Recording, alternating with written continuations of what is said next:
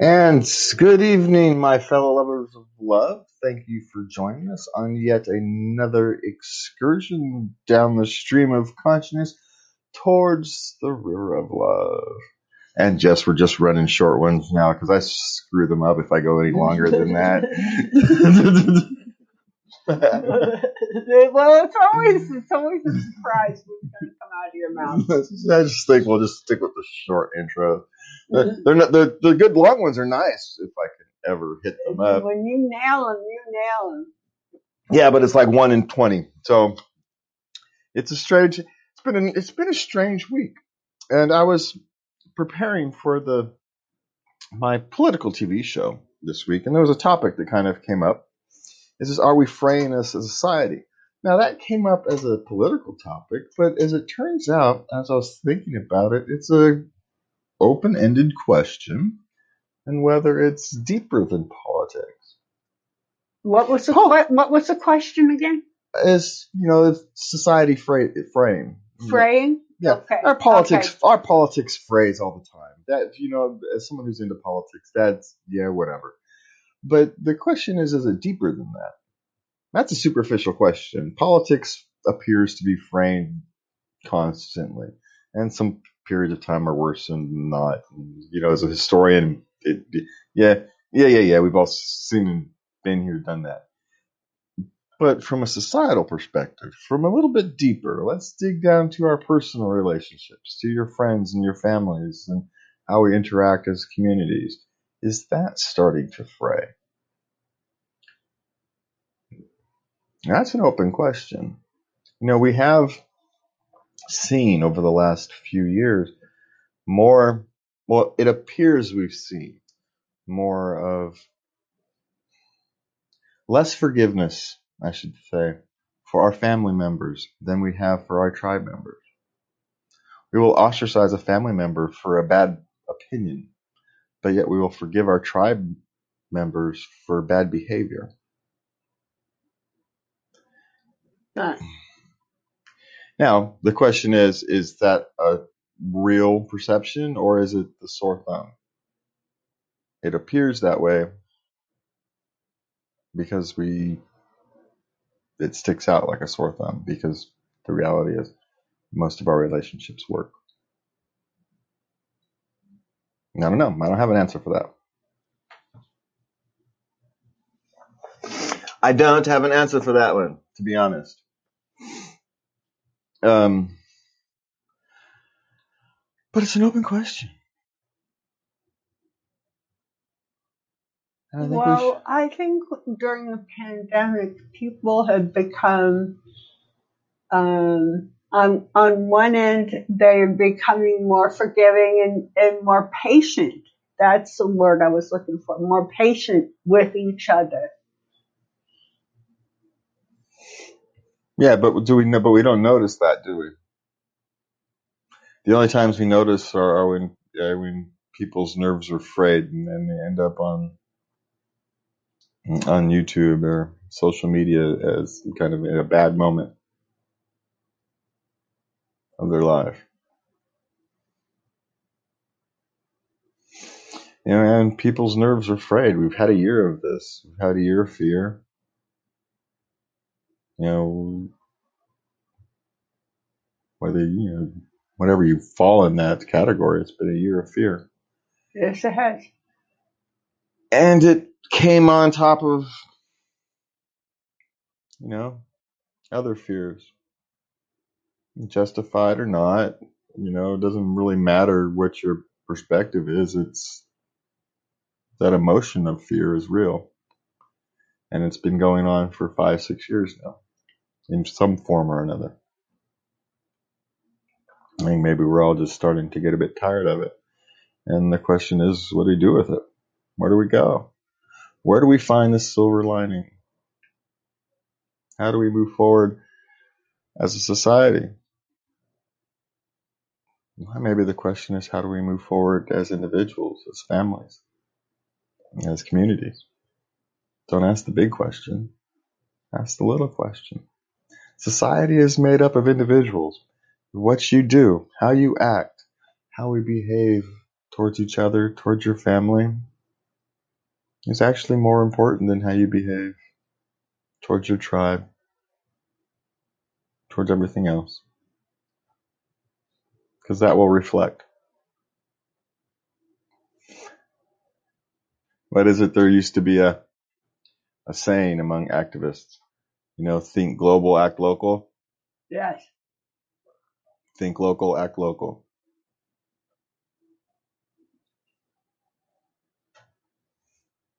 The global will take care of itself if the locals do. Yes. Can't help it. Yes, it's the nature of the Mhm. beast. Yes. Yeah. All things start at the ground. So if you take care of the ground level, the rest of society will fix itself. And so you were having an interesting week this last few weeks. You are 29 again this week. no, I'm not. I'm proud to say I will be 60 on Monday. I wasn't saying that on the air. I have been around long enough. It's a, it's a little surreal. It's a little surreal. I don't know how I made it to 60 through God's grace. And I had a my, my oldest daughter gave me a birthday party today, and it was lovely. We had a fancy tea. She even bought me a gown. We just I had wore pearls. It was just delightful. Finger sandwiches with a crust cut off, you know. Yeah, You guys 12? we had a tea party. Hey, it's all good. We used the fancy china from Denmark. I think the real gift was your girls were all in one place. Of course it was. I had a daughter come in from Oregon. She made the effort to come and be at the party. I got to have a picture with all three of my grandchildren together. It was lovely watching them play. I just sat and watched them play. Ma- vast majority of the time I was there. They were very busy little creatures. They were all into each other, which was delightful to see, of course. Yeah, no, it's it's funny how the the the, the grand your, your it's just such a weird thing. The granddaughters units, the granddaughter units. Well, because one's kind of like a granddaughter. It's more of a granddaughter to me than the other one, simply because I was had a hand in raising the parent, and the other one was already an adult parent when the time I got around. Right. and, and so with the mothers, right? Yeah, and so you know, once more but so so I, it's hard to reference it, to know how to reference, and you know, so anyway, the, the granddaughter type units, how the, they vastly are different, you know, they're very different. Towards me. One is one is very outgoing and affectionate. She's three, and one is two, and she's still a mama's girl. Yeah, but they're both She's everyone is highly suspect, yeah, they're both just so different including myself. They have vastly different personalities, Yeah, it's just it's and so- they and they just came that way. oh yeah, well, their Yeah. their mothers are different, their fathers are different, so they're gonna be different. It's gotten better or worse. They're just different. You know, you get a different set of uh, a different recipe. You've got a different recipe. So. And you did have another good birthday present, if you want to talk about it. I got I got my uh, I got a tablet. Yeah, not that that that one, the health one, the health clearance. Oh yes, I had a, a test for uterus cancer this last week and it came back negative. So I've been sassy ever since. because it was you know, Miss. You got doom brain. We have to go I with have Miss. I have doom brain. Everything is the end of the world and that's just part of my bipolar. And uh, so it was heavily on my mind. Yeah, it was, but you dealt with it very well. Uh, the, uh, in terms of managing your your my Your doom brain. My, my doom brain, doom managing my doom brain. Well, I That's very allowed good. myself to have the thoughts. I didn't just stuff them down. I allowed them to come to fruition and finish their little speech. and then I okay, thank you for your service. I'll think about that again later. And then I went busy. You know, thank you for bringing that up. Yes, you know, because it's you know, what ifs? What if it's negative? What questions are you going to ask?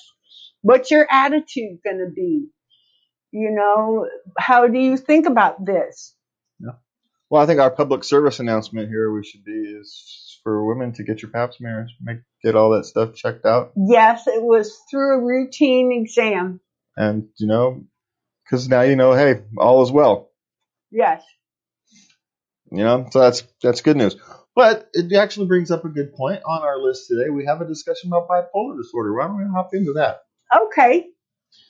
says there's a there was an article about the amazing side effects of bipolar disorder. Now that's an interesting concept here for for us over here. So I thought that was actually something good for you to to kind of chime in about. And if you would like to talk to send an email to to Lovey and you know send her your thoughts, questions, comments about life, love, relationships, dealing with bipolar disorder. You can send that email to love at late night love.us. Okay, so. So now it is interesting because I've always said that anxiety disorder gives me a different perspective on life, and that has value. And so I, it wouldn't necessarily be surprising that someone could find a silver lining in their bipolar.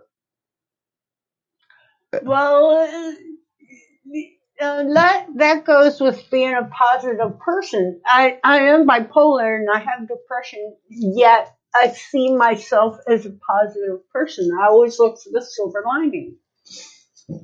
Yeah. I think that's a personality type. Well, but can you just off the top of your head before we dig into the article, can you think of anything that's positive about your bipolar? A positive trait, something that it does for you that maybe I believe it has helped make me an empathetic person. okay. All right. So let's and and and um, I can be detail oriented. I can be very detail oriented. Um, huh? glasses. Thank you. Sorry. I left my glasses out of reach. my old and my cataract I get taken care of because I can't read squat without these things on. Okay. Yeah. Sorry, I disrupt I disrupted your train of thought. That's okay. Well, except now you don't know where your train of thought is. No, I lost. you. That's all right. We've got the article to pick up from. So here's what they sh- she. I'm assuming it was a she. And there he goes, Matthew. Matthew. Guys, I did so much quick. I got all my art my. So this is from Matthew Schmitz with a Z, by the way, from uh, the Mighty. Just so we know. And he has a talk, short talk about his his trips through uh, bipolar. He was di- diagnosed with bipolar two at 36. That's a long way to get to go through life with bipolar, isn't it? yes, it is. Without any help, good heavens. Yeah, so it's actually it's it's an interesting article. I only got a chance to skim it, but I wanted the chance to talk with you about it because I figured this was good for you. So the very first thing on his list here, he says, "Who else can have 50 thoughts in his head at once and somehow manage to recognize each one of those thoughts and discern which thoughts to listen to and which ones to discard?" I'm not. Well, I hadn't thought of that. Well, I do that as an the anxiety does that. I thought everybody did that. No, most people do not. Oh, Most people don't have that many thoughts at once. It's not that they don't think; it's that they don't come at once. Most people they don't have the. Uh, it's the overwhelming nature of it. Uh, I think anxiety disorder people have the same thing. Well, because you, it's fight or flight. You're in fight or flight mode, and so you're process. everything's And so you're processing literally every sound, every sight, the every you know feeling. The breeze kicks in, you you notice it, and so uh, yeah, so you've got a million things to ignore, but you have to choose which ones to ignore. Yes. Yeah, and that's the that's the trick. with, at least for me, is the anxiety disorders to knowing which one to ignore. Or as I was talking about for anxiety disorders, I ignore my first thought. My first reaction to a lot of things is I let them slide and pay attention to the second one because that first one is tainted by an irrational reaction. My first reaction is based on fight or flight reaction, not based upon any sense of logic. Now, maybe it's right, but it can't be trusted. My doom brain sets in, and but I don't even really notice it so much anymore. It's just like that's the first thing that hits. It's like, okay, thanks, I got to do this. Then I do what's in front of me. Yeah. So, but that's it. it it's the ability to sift through thoughts and, and, kind of pick and choose which actually ones are important and which ones Okay. are not. Yeah. I think that's, that's a good little trick. I think is who can feel the levels. that we do. Not too many people can see life the way we see it. No judgment values on others. We see the highs, and during those times, the colors are brighter and more vivid. We see the lows and the darkness too. However, those highs and lows we can share with other people and somehow enhance our world. Well, it, well, there is some truth to that.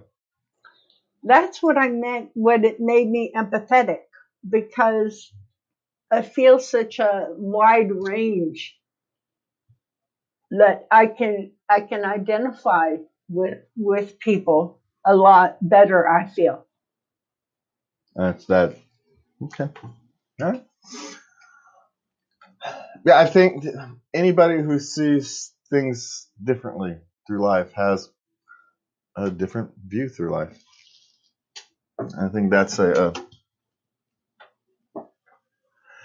and you know in a life where so many you know different perspectives, diversity, so to speak, has its advantages. Diversity has diversity of thought, diversity of perspective has its advantages. Yeah. You know, people with uh, disorders can sometimes see things that other people can't, simply because they look at places other people don't look. They have thoughts other people don't have. Well, you constantly amaze me. Well, that's because this thing never stopped running. I find that fascinating. you know, I can sit there and not pay attention to it, but it's running nonstop. So, you know, it is what it is. So, be more empathetic. Here you go. You talk about the empathetic the most because of the darkness. Because you realize the dark moments, and so you you relate to the people's. Even if you can't relate to the exact dark moments, you can relate to that they're having one. Yes. Yeah, yeah. and I, you know, I can, I can empathize. I don't know exactly their pain, but I can empathize. I've felt deep, I have felt deep pain before, yes. Yeah. That, and those dark, dark thoughts that invade your mind and they won't leave and you get in, you get in uh, thought pattern loops. And those are fun. Yeah. Well, bouncing around, bouncing along rock bottom a couple times does, you know, does a lot for your perspective.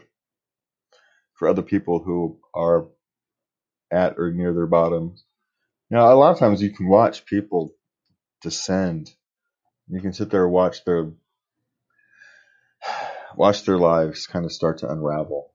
And you're going, man, I've been there. And you also know there's nothing you can do. They have to, it has to play out. And so all you can do is kind of watch it and, you know, and hope they have people there to help pick them up. and it's hard to watch. A lot of people bail; they can't watch it, you know. And and and that uh, I've been, I've had people bail on me, and I understood. You know, they just couldn't handle it. Yeah, it's a tough thing. Yes, And, you know, sometimes like I didn't sign up, I, you know, or, you know, there are other possibilities. I can't help here. I will be, I will, I will be worse. I will make things worse. So you don't need, you don't want me around right now because I will simply make, I'll, I'll try, but I'll make things worse. And or they think they will. They Yeah. think they can't help. They think they can't just be. They don't understand it. Just simply being there and listening. Well, that's the thing. If you don't think you can help, then you can't. Right. You have to know that you can. You have to know that as awkward as it feels, as much as it doesn't feel like it's helping, just sitting there and, you know, being a friend, having a conversation, playing a game of dominoes, whatever it is. Yahtzee saved my life. Yeah. It, saved my sanity. So, you know, you never know what it does. But so many people don't have the experience. They don't have anyone to have modeled it. And it's a difficult, it's a difficult thing to do. You know, it's a difficult thing to do to go visit someone in a mental hospital. But it's also one of the greatest gifts you can do to somebody. Because then they know that you still accept them. Yes. Still love them. So, anyway, where were we? All right, we've got brains work at lightning speed to dismantle, disseminate information, sometimes too quickly. Okay. Is that one you? No, not since I've been taking my meds, but I used to. It used to come fast and furious. And I, you know, I wouldn't have time. I, my response was bad because I didn't give time to process things. Yeah. Well, what you've done, use meds for, I, I've done with my own mental training, I suppose. But that's the difference between anxiety and bipolar. I would also think that you can't, you know, while they have similarities, they're not the same thing. Without my mm. meds, I can't stop crying. well, I cry at the drop of a hat, but that's a different thing. that's just because I'm a then we get, that's just then we I'm get into suicidal ideation, which is just a rabbit hole in and of itself. Well, actually, there was a thing on suicide on our list if we want to talk about that. Um, our capacity to love someone else is huge because of their illness. We can love others extremely deeply and show them that love is not. Show them love is not the norm. I'm not understanding that sentence. And I also don't think that's necessarily true. I don't think your capacity, the capacity of any, just because you have a disorder, whether it's bipolar, anxiety, or anything else, that your capacity to love is more than More than somebody someone else's. else? I don't think so, no. That's just what makes me, that's just my special journey that has brought me to that point. That's all. Yeah. So Another person's journey looks different, maybe just as point, it's just as poignant. well, yeah, because it's how do you judge? what's the what's the What's yardstick? yardstick? yeah. How do you judge? How do you get into somebody else's head and go? I'm, All right. uh, I'm more empathetic than you are. yeah, yeah, I think you need to back up a couple things and talk about that empathetic thing again and contemplate. Sorry, Matthew, there's that one we're not going to agree with you on. We get it, we get what you're thinking, but I don't think it's that one's actually super passionate people who can light up a room quickly and get others out of their dark places. That's just a person thing. That's got nothing to do with your diso- uh, bipolar or or anything. I don't think that's got anything to do. I've known people with bipolar who cannot do that, so I don't think that's a bipolar thing. I don't think I light up a room. No, you can get other people out of dark places, but I didn't. Yeah, Well, I make the effort, yeah. but lighting up a room is a it's a thing. That's a that's a charisma thing. That's got nothing to do with That's charisma, yeah. yeah. You can have that's disorder or not. That's a charisma thing. That's not a. You're stretching on this one. Um, now, maybe he thinks that his journey with it, and now that he's become comfortable with his bipolar disorder, he can now, it, it's helped him become that. Yes. Now, that, as an individual, I could understand. So now that I'm comfortable with my bipolar disorder, now that I understand it, it helps me. That's a different story. But as a bipolar eh, gen- general, we can brainstorm ideas. See, because he uses we, not I, and so it, it's he's talking for all bipolar, and that's an awfully broad brush. Yeah. All right. So we can brainstorm ideas like nobody's business because of our brains. Okay, that's not me. Yeah. Again, he's these are personal. These are personal. I can brainstorm as long as I don't have to write it down. If I'm just sitting around yakking with somebody, I can come up with all kinds of million ideas. The minute I try to write it down, something weird happens.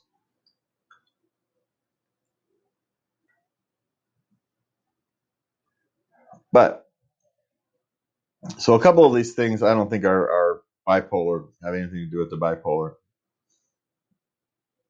I think he's a very charismatic individual to start with. Yeah. And then It said in the article he was a VP at some company, so you got to have some charisma for that. I'm sorry. You- Well, yeah, VP in relatively young age. So you're talking a type A personality, and you know, with bipolar, that's going to manifest itself differently than someone who's not a type A personality with bipolar. I am not a type A. yeah, we all, I we all know all that, but I think the important thing about the this art the article is that you know not everything you know not all disorders not all the way disorders manifest themselves are inherently bad Yes. they can offer some benefits that other people don't necessarily Some experience can enrich your life experience if you mm. let them. yeah you can see the world a little bit differently than other Yes. than the rest of the world and that has its advantages it comes with its own disadvantages as well but you know we know those Yes. Those are easy to see. We focus on those all the time. So I think the important thing is to take the time, and even if you're not entirely correct, it doesn't matter. Take the time to focus on the the positive aspects of your of your issues. And it is 10:30. We are going to stop and take a quick break for our sponsor, and I think the Lovey needed a break this evening.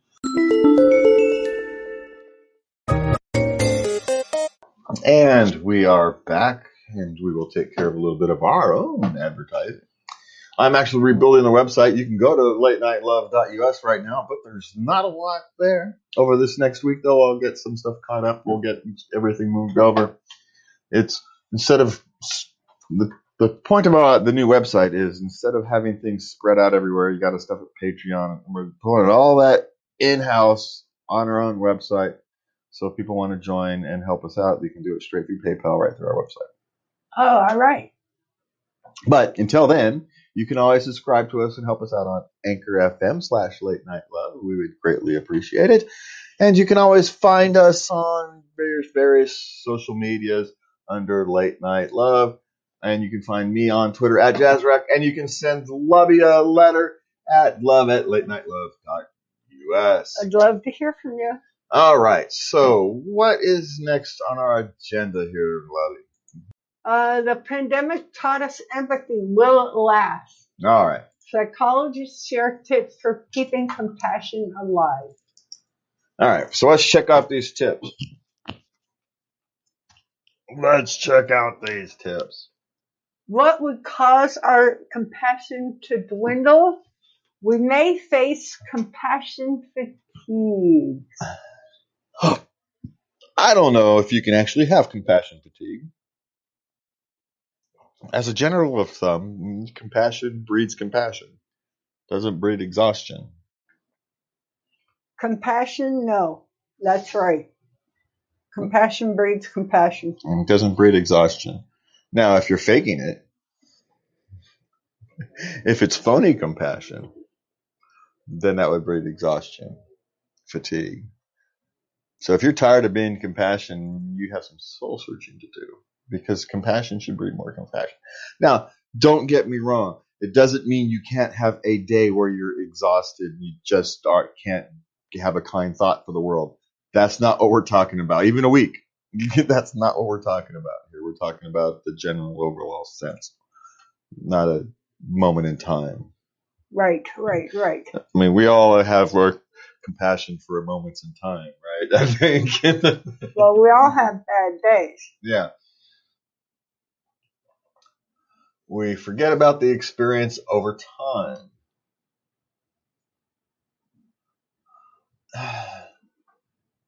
I don't know.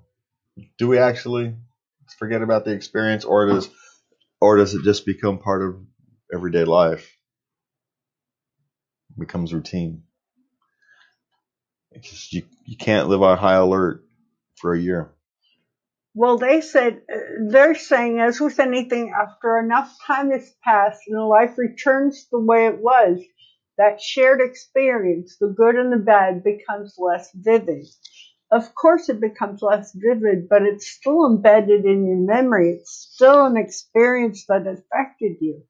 Well, and the habits you built, mental habits. If you are kinder and more compassionate, you will remain kinder and more compassionate because it's been habitualized. If you are less kind and less compassionate, you will stay less kind and less compassionate because it will have been habitualized. It's just the habit. It's the thought process habit. But we'll talk about the other one if we get time about training your thoughts. It's essentially you're training your thoughts the last year, whether you did it intentionally or not. Training your thought process. Yeah. So that's, I suppose, they got a point. It's a bit dangerous. We revert to having more compassion towards people similar to us. We talked about that, how your tribe is actually more compassionate towards people in your tribe In your tribe. than people in your even in your own family who may be different than you.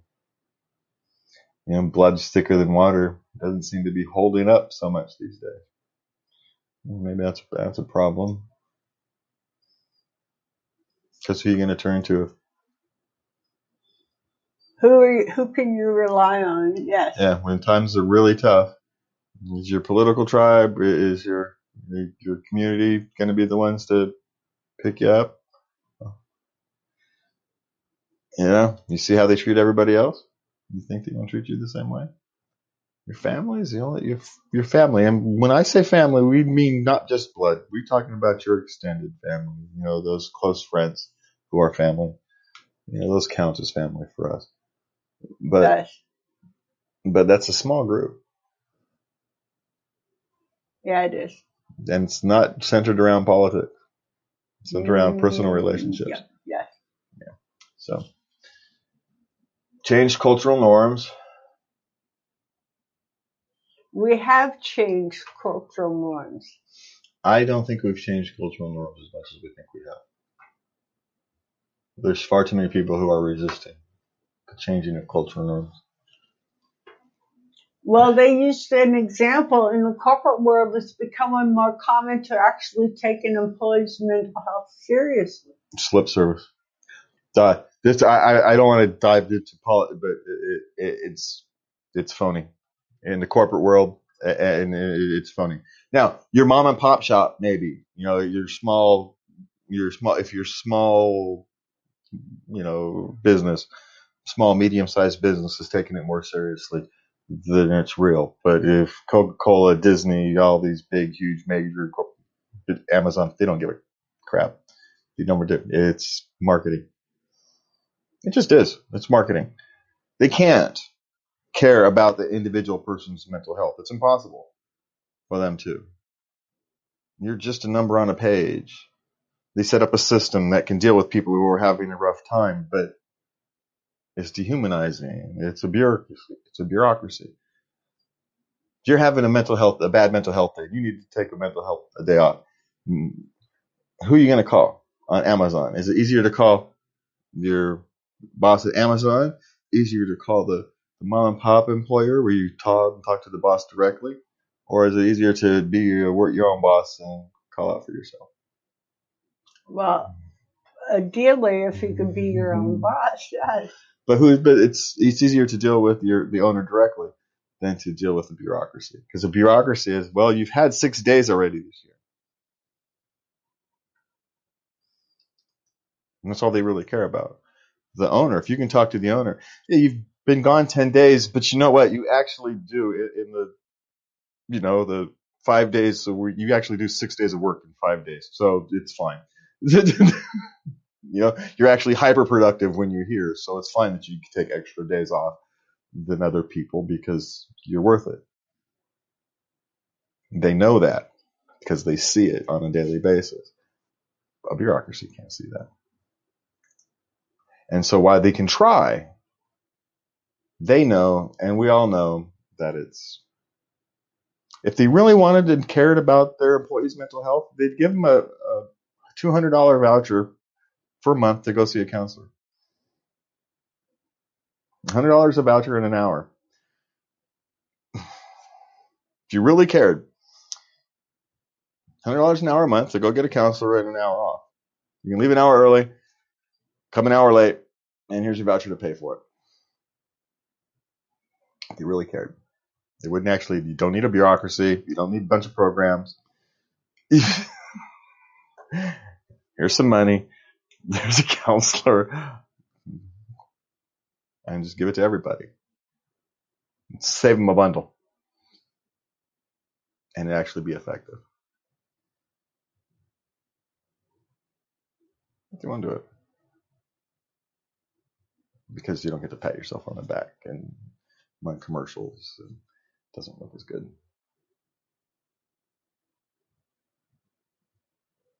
Yeah, I'm getting a little cynical. All right. so where were we at? Recognize your compassion fatigue. Okay, how can we make compa- how can we keep 2020 compassion alive for good? Recognize our our compassion fatigue.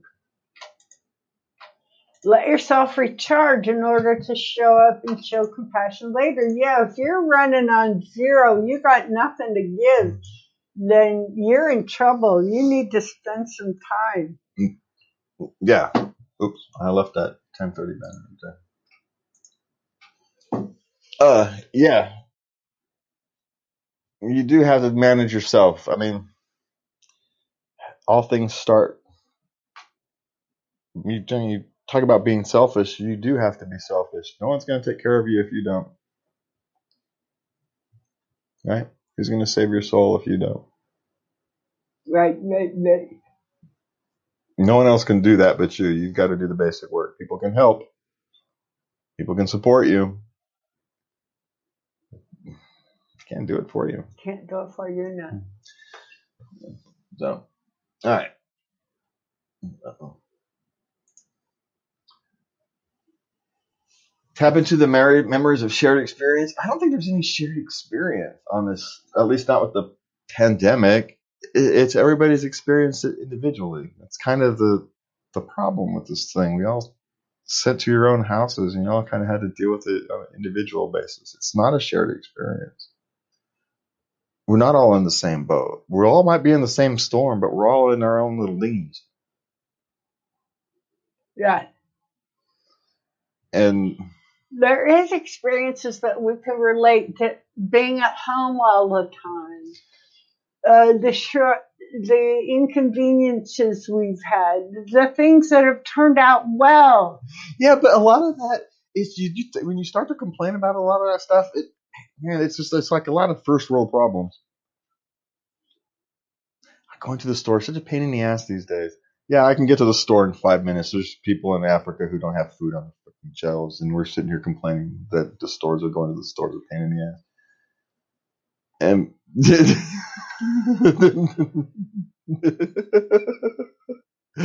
I'm, I'm just saying it feels a little cynical. It feels a little first world problemish type thing when, when you're sitting here complaining about the.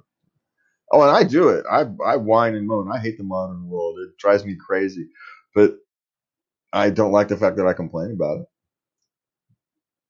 And I only complain to myself, and I still don't like the fact that I complain about it.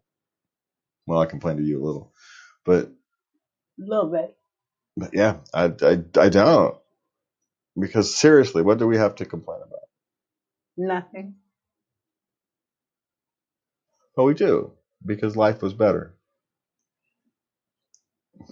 Life was better. It was more convenient, and now it's not. And any human being would complain about that. So it's a tough thing. It's so I guess it's the level of complaint, you know. Well, if you accept going backwards, you accept going backwards, and we shouldn't accept going backwards. But you also want to do it with some compassion for those who are not uh, nearly as far in the societal journey. Because unlike before, they can now watch. You know as well as I do that you know the third world, fourth world is connected. They're very much connected. I chat with a lot of people from third world countries, Africa mainly. And they're very connected. They can watch us complain. A lot of them are very involved in our politics. They take a great interest. So, and I think we should be wary of that. Yeah.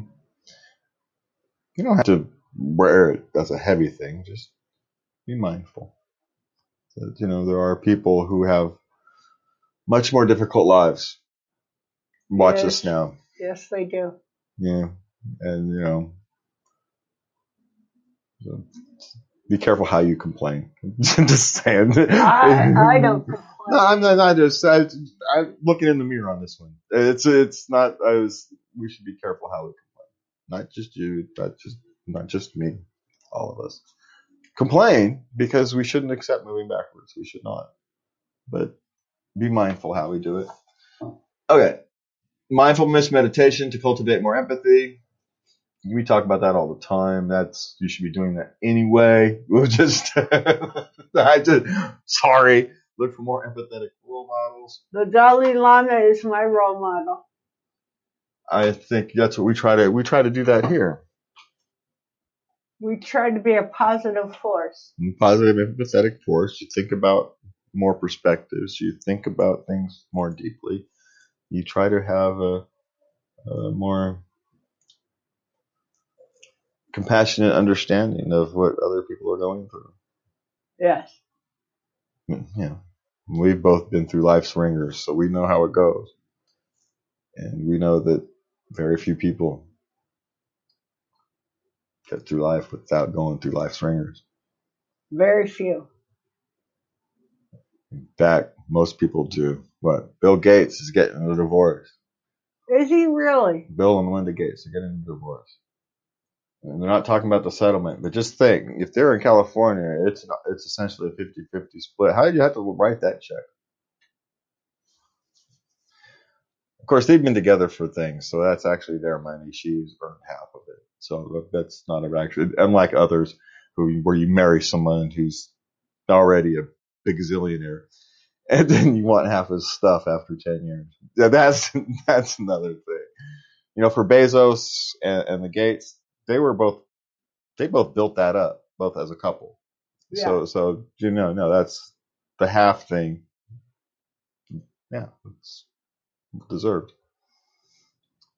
Yeah, I think it's different when someone already came in with all that. Yeah, but that's why people have prenup. People are going, he didn't. I can't believe he didn't have a prenup. Well, they didn't need one.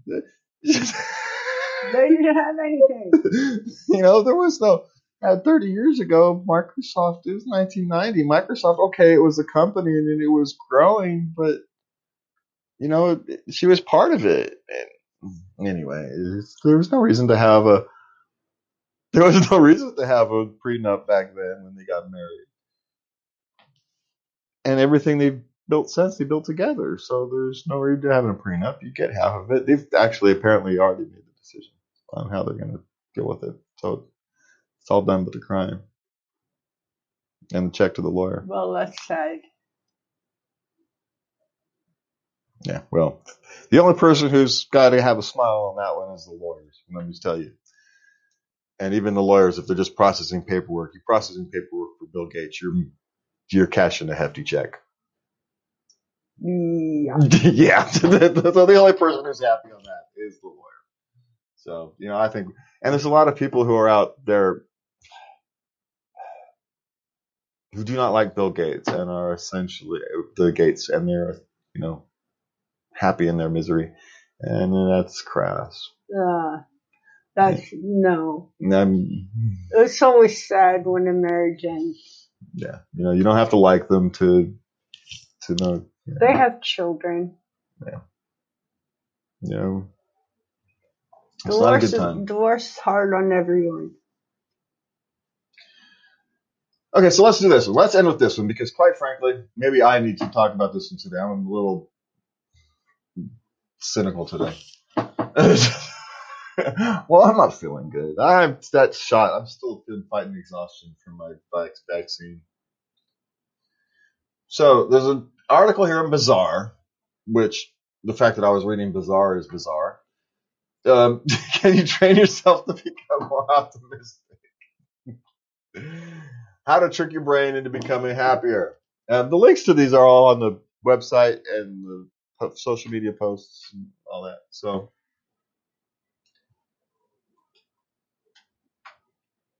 so it is eight ways to have a more optimistic outlook. Create a repertoire of positive memories. Wait, you're like supposed to put them on a poster on the wall or something? I, No pictures in your mind. but I don't have visuals in my mind. Photographs, paper clips. No, these are actual positive things. Photographs, okay. So, I mean, if you're like me, you'd have to actually build something real because you could. But if you're a good visual person, you could probably do it through visual. Well, you have photographs of your grandchildren on your desk. Yeah, I don't look at pictures. And uh, I have them. I don't look at pictures. Oh, I just don't do it. I don't know why. I, I don't know. Should I think? I wonder if I should think about that. hmm. But anyway, create a repertoire of positive memories. So yeah, and how are you uh, creating the repertoire? How you create it is as individual as as anything. But actually, you know, I get it. Something to revisit. Remember why you why you times you're happy. I can get it. Start a gratitude diary. What is it with people with writing this stuff down? And maybe it's just me that I because I got that stupid block when I try to write things that I have that, that these things don't make any sense to me. Like writing diaries and journaling and all that kind of thing. I have a list in my head, but I don't journal. Start a gratitude diary. Uh, They have some of those going around, right? Like the positive weeks where you post something positive every day or something like that. Yes. That kind of thing. Imagine your best future self. Yeah. Where mm-hmm. would you like to be five years from now? Is a common interview question. See, I don't like putting a date on it. Just if you could be your best person, where would, what kind of person would that be? And that'll change too. Yeah, as you become As that. you become that person, you your goals for yourself will change. cut loose the negativity. Well, that's easier said than done. Remembrance, memories, and Godwell works to consolidate those thoughts, accept what's happened, and work the nagging thought with kinder, more compassion ones. Well, yes, this is second. The, well, that goes down to tone, your tone of your self talk. yeah, Yes. yeah, but it's also that's one of those things that's far easier said than done. And the fact that he spent like two sentences, three sentences writing it, it's it's just anyway. It's a little superficial. Protect yourselves from energy vampires. I, I completely agree with that one. Energy stores are precious when you're, especially when you're uh, trying to change your thought process. When you're in a transition period, when you're trying to go from a, a, a- habit of thinking negatively to a habit of thinking positively, you're trying to change that drastic habit. It takes a lot of mental energy. And you have to cut mental drains, at, at least temporarily. You know, maybe they have some value to bring back into your life later. Um, but you, otherwise, you're not going to have enough mental energy to complete the journey you're on. Again, you have sometimes you have to be selfish because if you won't, who will? If you're not willing to save your own soul, no one else is going to do it for you. And if they love you, they'll understand. You know, they understand. Sometimes if you love something, you have to let it go. And if it's meant to be, it'll come back. If not, then, you know, You fulfilled some life's purpose. Right? Because what's the point of loving something?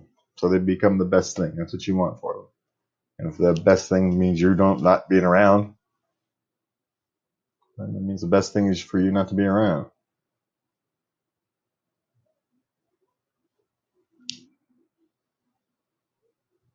Now, if you genuinely love somebody, that doesn't happen very often. Just pointing out. because if you genuinely love somebody, you're not generally a toxic vampire who's sucking energy. But there are sometimes where, you know, two people are dealing with their own issues and, you know, for the better of both persons, you go away, you deal with your own issues and you come back. Because it's too difficult to deal with them together at the same time. Yes. Yeah. Yeah, we hope we hope we don't do that. That's our really That's our only only time we get into scuffles is when we're both having a bad day at the same time. yeah yeah. If either one of us is have is anywhere near normal, we're fine. Then we're fine. Yeah, yeah, yeah, yeah. We don't even have to be completely normal. We just it's just if both of us are having a bad day at the same time, then we and we're actually even good at that at saying, nah, we're, we're just gonna go play in our own corners Well, today. I'll see you for a joint later. yeah, we're, we're playing our own corners today. So we're on our own today, huh? Yep. All right. that's, that's kind of it. Do something for somebody else. Yes. Start. You know, focus on. Do something positive that helps other people to make you feel better about yourself.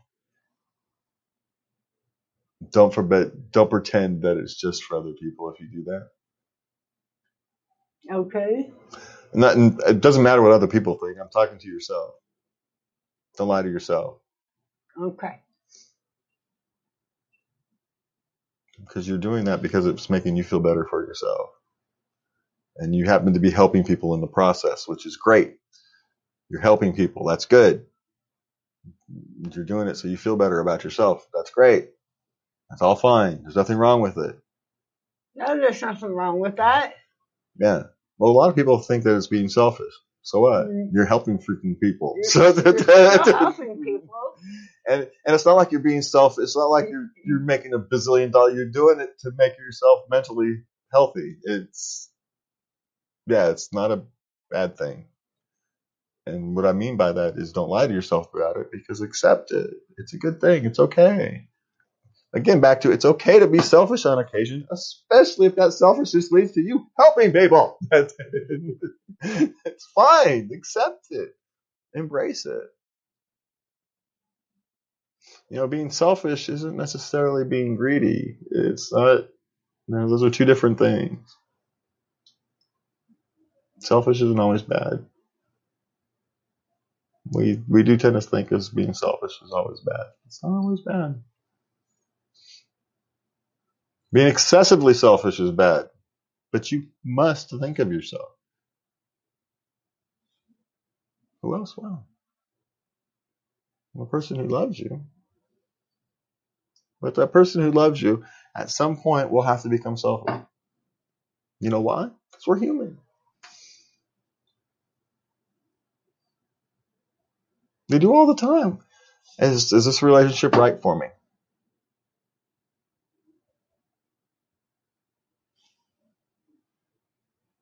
Doesn't mean you don't love the other person. People ask that question all the time. It's a selfish question. So what?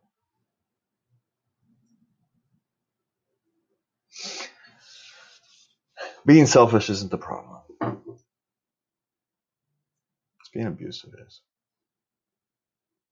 It's not caring about other people. It's not thinking about other people in the process of being selfish. That's the problem. It's the blinders. It's the no compassion. Anyway, I'm blabbering on today, aren't I? All right. Enjoy a nature walk. Hug a, hug a tree. Have you ever actually hugged a tree? It's a little pokey. It's a little pokey. You get sap. It's annoying. Why would you hug a freaking tree? No, I'll go sit under a tree with my chair I and like read trees. a book. I love trees. I like trees. I like going to sit in amongst the trees and listen to the wind blow through them. It's a great, it's a nice thing. I love doing it. but I'm not hugging a tree. If you want to hug a tree, knock yourselves out. But climb a tree. How about sit in a tree? Is that? Can I, can I sit in the tree instead of hugging the tree? I guess if you have to climb a tree, maybe you kind of hug a tree. I, I don't remember. I don't know. Go with the flow. Number eight, go with the flow. what the heck is that? What kind of what kind of advice is? That? I'm not sure that's actually. You know, you could have stopped at seven, person. Whether writing, taking photographs, baking, making music, or reading, the ability to do disappear into an activity so that we lose both sense of time and ourselves is regarded by some to be the ultimate state of happiness. No, that's just that's going to be like saying those times when you're in the zone in a basketball court is when you're most happy, and that's not when I'm most happy. Well, it said some. You know, it's like when you fight in the zone, you're the most happy. See, I it, I think it depends how you define happiness. Is happiness a moment in time, or is happiness a state of being over time? See, for me, happiness is a state of being over time. It's not a day, it's not an hour, it's not a moment. It's a lifetime. It's a month, it's a year. So, days come and go. Emotions you know, are fleeting. They change. Situations change. Life changes. But if you're happy, you, you can be happy and have a miserable day, but still be happy because the day is miserable, but your life is happy. Your life is set how you want. Yeah, you've had a bad day. Car broke down in the middle of nowhere. You got a flat tire. The tow truck canceled yourself, but you're still happy. Because you still have everything you need. Everything you want. Life is still headed into the direction you want. You're becoming the person you want. The people you love are becoming the people they want to become. That's, you know, for me, that's happiness. And so maybe the question is if you want to define happiness, is you have to actually define happiness. Mine is contentment, long term commit contentment. Yeah. That makes me happy. Happiness doesn't have to smash you in the face. In fact, it's probably better if it doesn't. So we talked about silver linings, finding silver linings in, the, in, in life on a day where I was grumpy. So I think we apologize for being grumpy tonight. Would, wouldn't know it, babe. oh yeah, I'm grumpy. Uh, people will notice. you got the rose-colored glasses. People won't notice. It's not. I'm not terrible. I'm just saying I was a little grumpy tonight, a little cynical. you know, it is what it is. We can find some silver linings in me being cynical. That I realized I was being cynical and try to work on not being so much. We'll see how successful that was. From me and Lovey, we want to thank you guys for joining with us tonight.